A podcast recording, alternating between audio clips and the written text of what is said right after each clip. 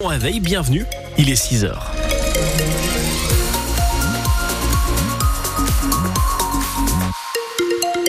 l'instant, ça roule sur les routes et autoroutes du Nord-Pas-de-Calais. En cas de soucis, 03 55 89 89. Victoria est au bout du fil. Et puis s'il y a des routes qui sont condamnées euh, et bloquées par les inondations dans le Pas-de-Calais, n'hésitez pas à nous les signaler. Nous faisons le relais sur l'antenne. Pascal, on le disait, c'est pas terrible la météo. Hein non, non, mais c'est encore, euh, ce seront encore des pluies continues ou des averses avec des cumuls importants une nouvelle fois, des vents de sud-ouest assez forts et des températures ce matin entre 6 et 8 degrés.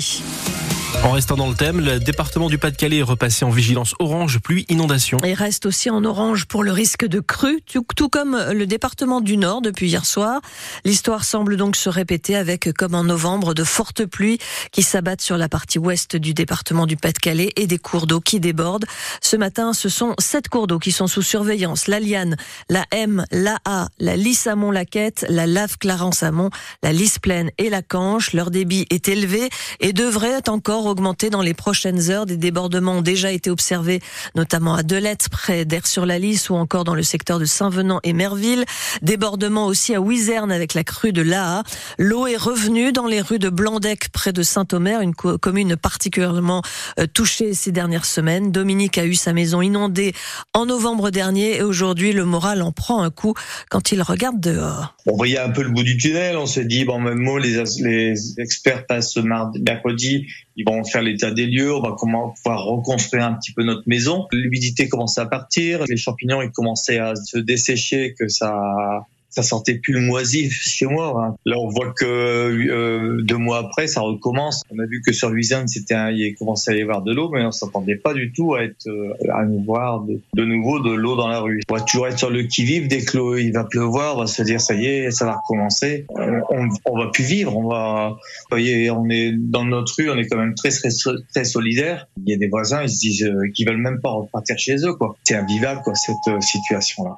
Dominique, un habitant de Blandec près de Saint-Omer et malheureusement, on le disait, les prévisions météo ne sont pas bonnes pour la semaine avec encore de fortes pluies attendues, donc des cours d'eau qui vont encore gonfler et déborder. Le pic de la M, par exemple, est attendu euh, seulement la nuit prochaine. À noter que le Pas-de-Calais n'est pas le seul département concerné euh, par ce risque de pluie inondation. Il y en a neuf au total qui sont en vigilance orange sur la façade ouest du pays. Le Japon, secoué par des tremblements de terre, il y en a eu 155 dans la seule journée d'hier, des séismes qui ont provoqué la mort d'au moins 30 personnes et fait d'importants dégâts. Le risque de tsunami est en revanche officiellement levé. Le préfet du Nord en appelle à la responsabilité collective des chasseurs dans les secteurs touchés par la grippe aviaire. Un foyer a été découvert à Warem, au sud de Dunkerque, ainsi que deux autres sur le territoire belge.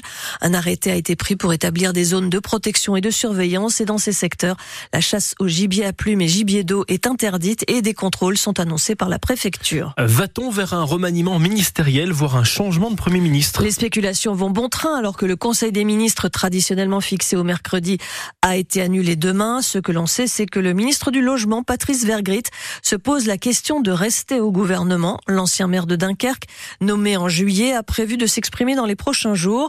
Le 19 décembre, le ministre issu de la gauche avait menacé de démissionner après l'adoption de la loi immigration. Il n'aurait pas changé d'avis car Odile Senelard, il n'y a pas que la loi immigration qui dérange aujourd'hui Patrice Vergrit. D'abord, il faut rappeler que Patrice est un homme de gauche, nous explique un proche du ministre du Logement.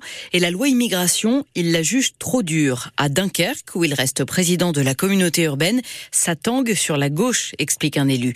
Mais pour beaucoup de proches, Patrice Vergrit a flairé le bon coup pour partir. Il estime en privé qu'il n'a pas les moyens financiers pour mettre en place un plan logement ambitieux. Tous les arbitrages étaient faits quand il a pris ses fonctions. Des députés et sénateurs racontent qu'il les a missionnés en sous-marin pour déposer une trentaine d'amendements sur le logement. Trois quarts de ces amendements ont été retoqués par le ministre du Budget. Patrice Vergrit voudrait axer son plan sur la construction de logements sociaux, alors que le ministre de l'économie, Bruno Le Maire, veut mettre l'accent sur la rénovation énergétique. Une incompréhension qui a conduit ces dernières semaines Patrice Vergrit à se replier sur Dunkerque. Omniprésent dans sa ville, il se tournerait désormais vers les municipales de 2026. Réponse donc dans les prochains jours sur cette éventuelle démission. Pierre Richard, comme beaucoup d'artistes, fait machine arrière après son soutien à Gérard Depardieu dans une tribune signée il y a quelques quelques jours. Le comédien natif de Valenciennes se dit sincèrement désolé, bouleversé même, s'il a pu, dit-il, blesser certaines personnes dans un texte publié sur le réseau X. Euh, Pierre Richard explique avoir signé le texte uniquement au nom de la présomption d'innocence. Sa prise de position avait conduit le président de l'association Les Papillons qui lutte contre les maltraitances faites aux enfants à lui retirer son titre d'ambassadeur. Un adolescent de 16 ans comparé aujourd'hui devant le tribunal pour enfants de Nanterre. Il fait partie des huit mineurs poursuivis pour apologie du terrorisme, injure publique et provocation à la haine. Ils avaient été filmés fin octobre dans le métro à Paris en train de chanter des slogans antisémites. France Bleu Nord 6h05, c'est aujourd'hui le retour de Raphaël Nadal en compétition. On parle de tennis, hein, bien sûr, et de l'ex numéro 1 mondial qui n'a plus joué depuis un an en raison d'une blessure à la hanche. Il est aujourd'hui descendu au 672e rang au classement ATP. Raphaël Nadal participe au premier tour du tournoi de Brisbane en Australie. Face à lui, l'Autrichien Dominique Thiem, finaliste de Roland Garros en 2018 et 2019. Et puis dans 10 minutes, notre rendez-vous de la semaine avec les grands événements de l'année 2024 dans le Nord et le Pas-de-Calais. Ce matin, on parle des Jeux Olympiques avec les matchs de hand et de basket prévus en juillet au stade Pierre-Mauroy. Le vice-président de la MEL en charge des sports sera notre invité.